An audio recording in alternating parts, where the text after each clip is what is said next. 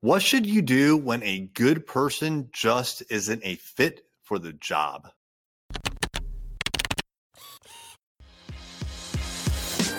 Hey there, I'm Eric Olson. And I'm Kevin Daisey. Join us on our journey to building a $100 million company. Hey there, it's Eric J. Olson. A couple of times in our past, we have had really good people that have worked for us that just are not really good at the job that they were hired for. In the past, what I would do is I would take these people and I would repurpose them into some other kind of job, one that I or they thought was a little more fitting for them. I've tried this multiple times. And what I found is that it just it never worked. And when I say never, like I mean it like not a single time in the history of me being a business owner has repurposing someone worked out for them or for us. It's a really easy thing to do to try to repurpose someone into a new role and it's a it's a nice thing to do and it's something that they want but it just doesn't work out so what i really concluded and and also kevin has concluded this because we've tried it a few times is that we hire someone for a particular purpose. And if they don't work out in that role, then there's probably just not going to be a fit for them in the company even if they are a cultural fit. So it's it's weird because we hire first and foremost for a cultural fit. And you know, I say that because it's the right thing to say, but the truth is frankly, we don't. So I'm, I'm just going to reverse it. The reality is, we interview first for a skill set fit, and they have to have the skills, period.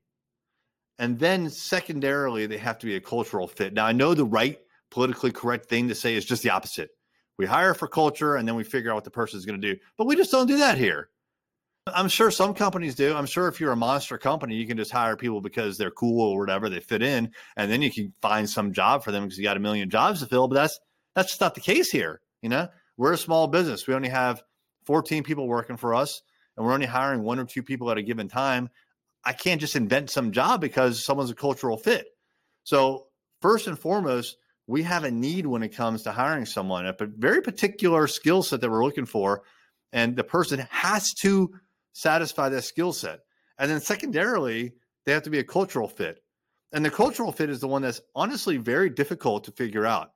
Now, Kevin and I, we have a founders interview and we try to make sure that the person is going to be a cultural fit. But first and foremost, they have to be a skill set fit and then a cultural fit. That's just where we're at right now.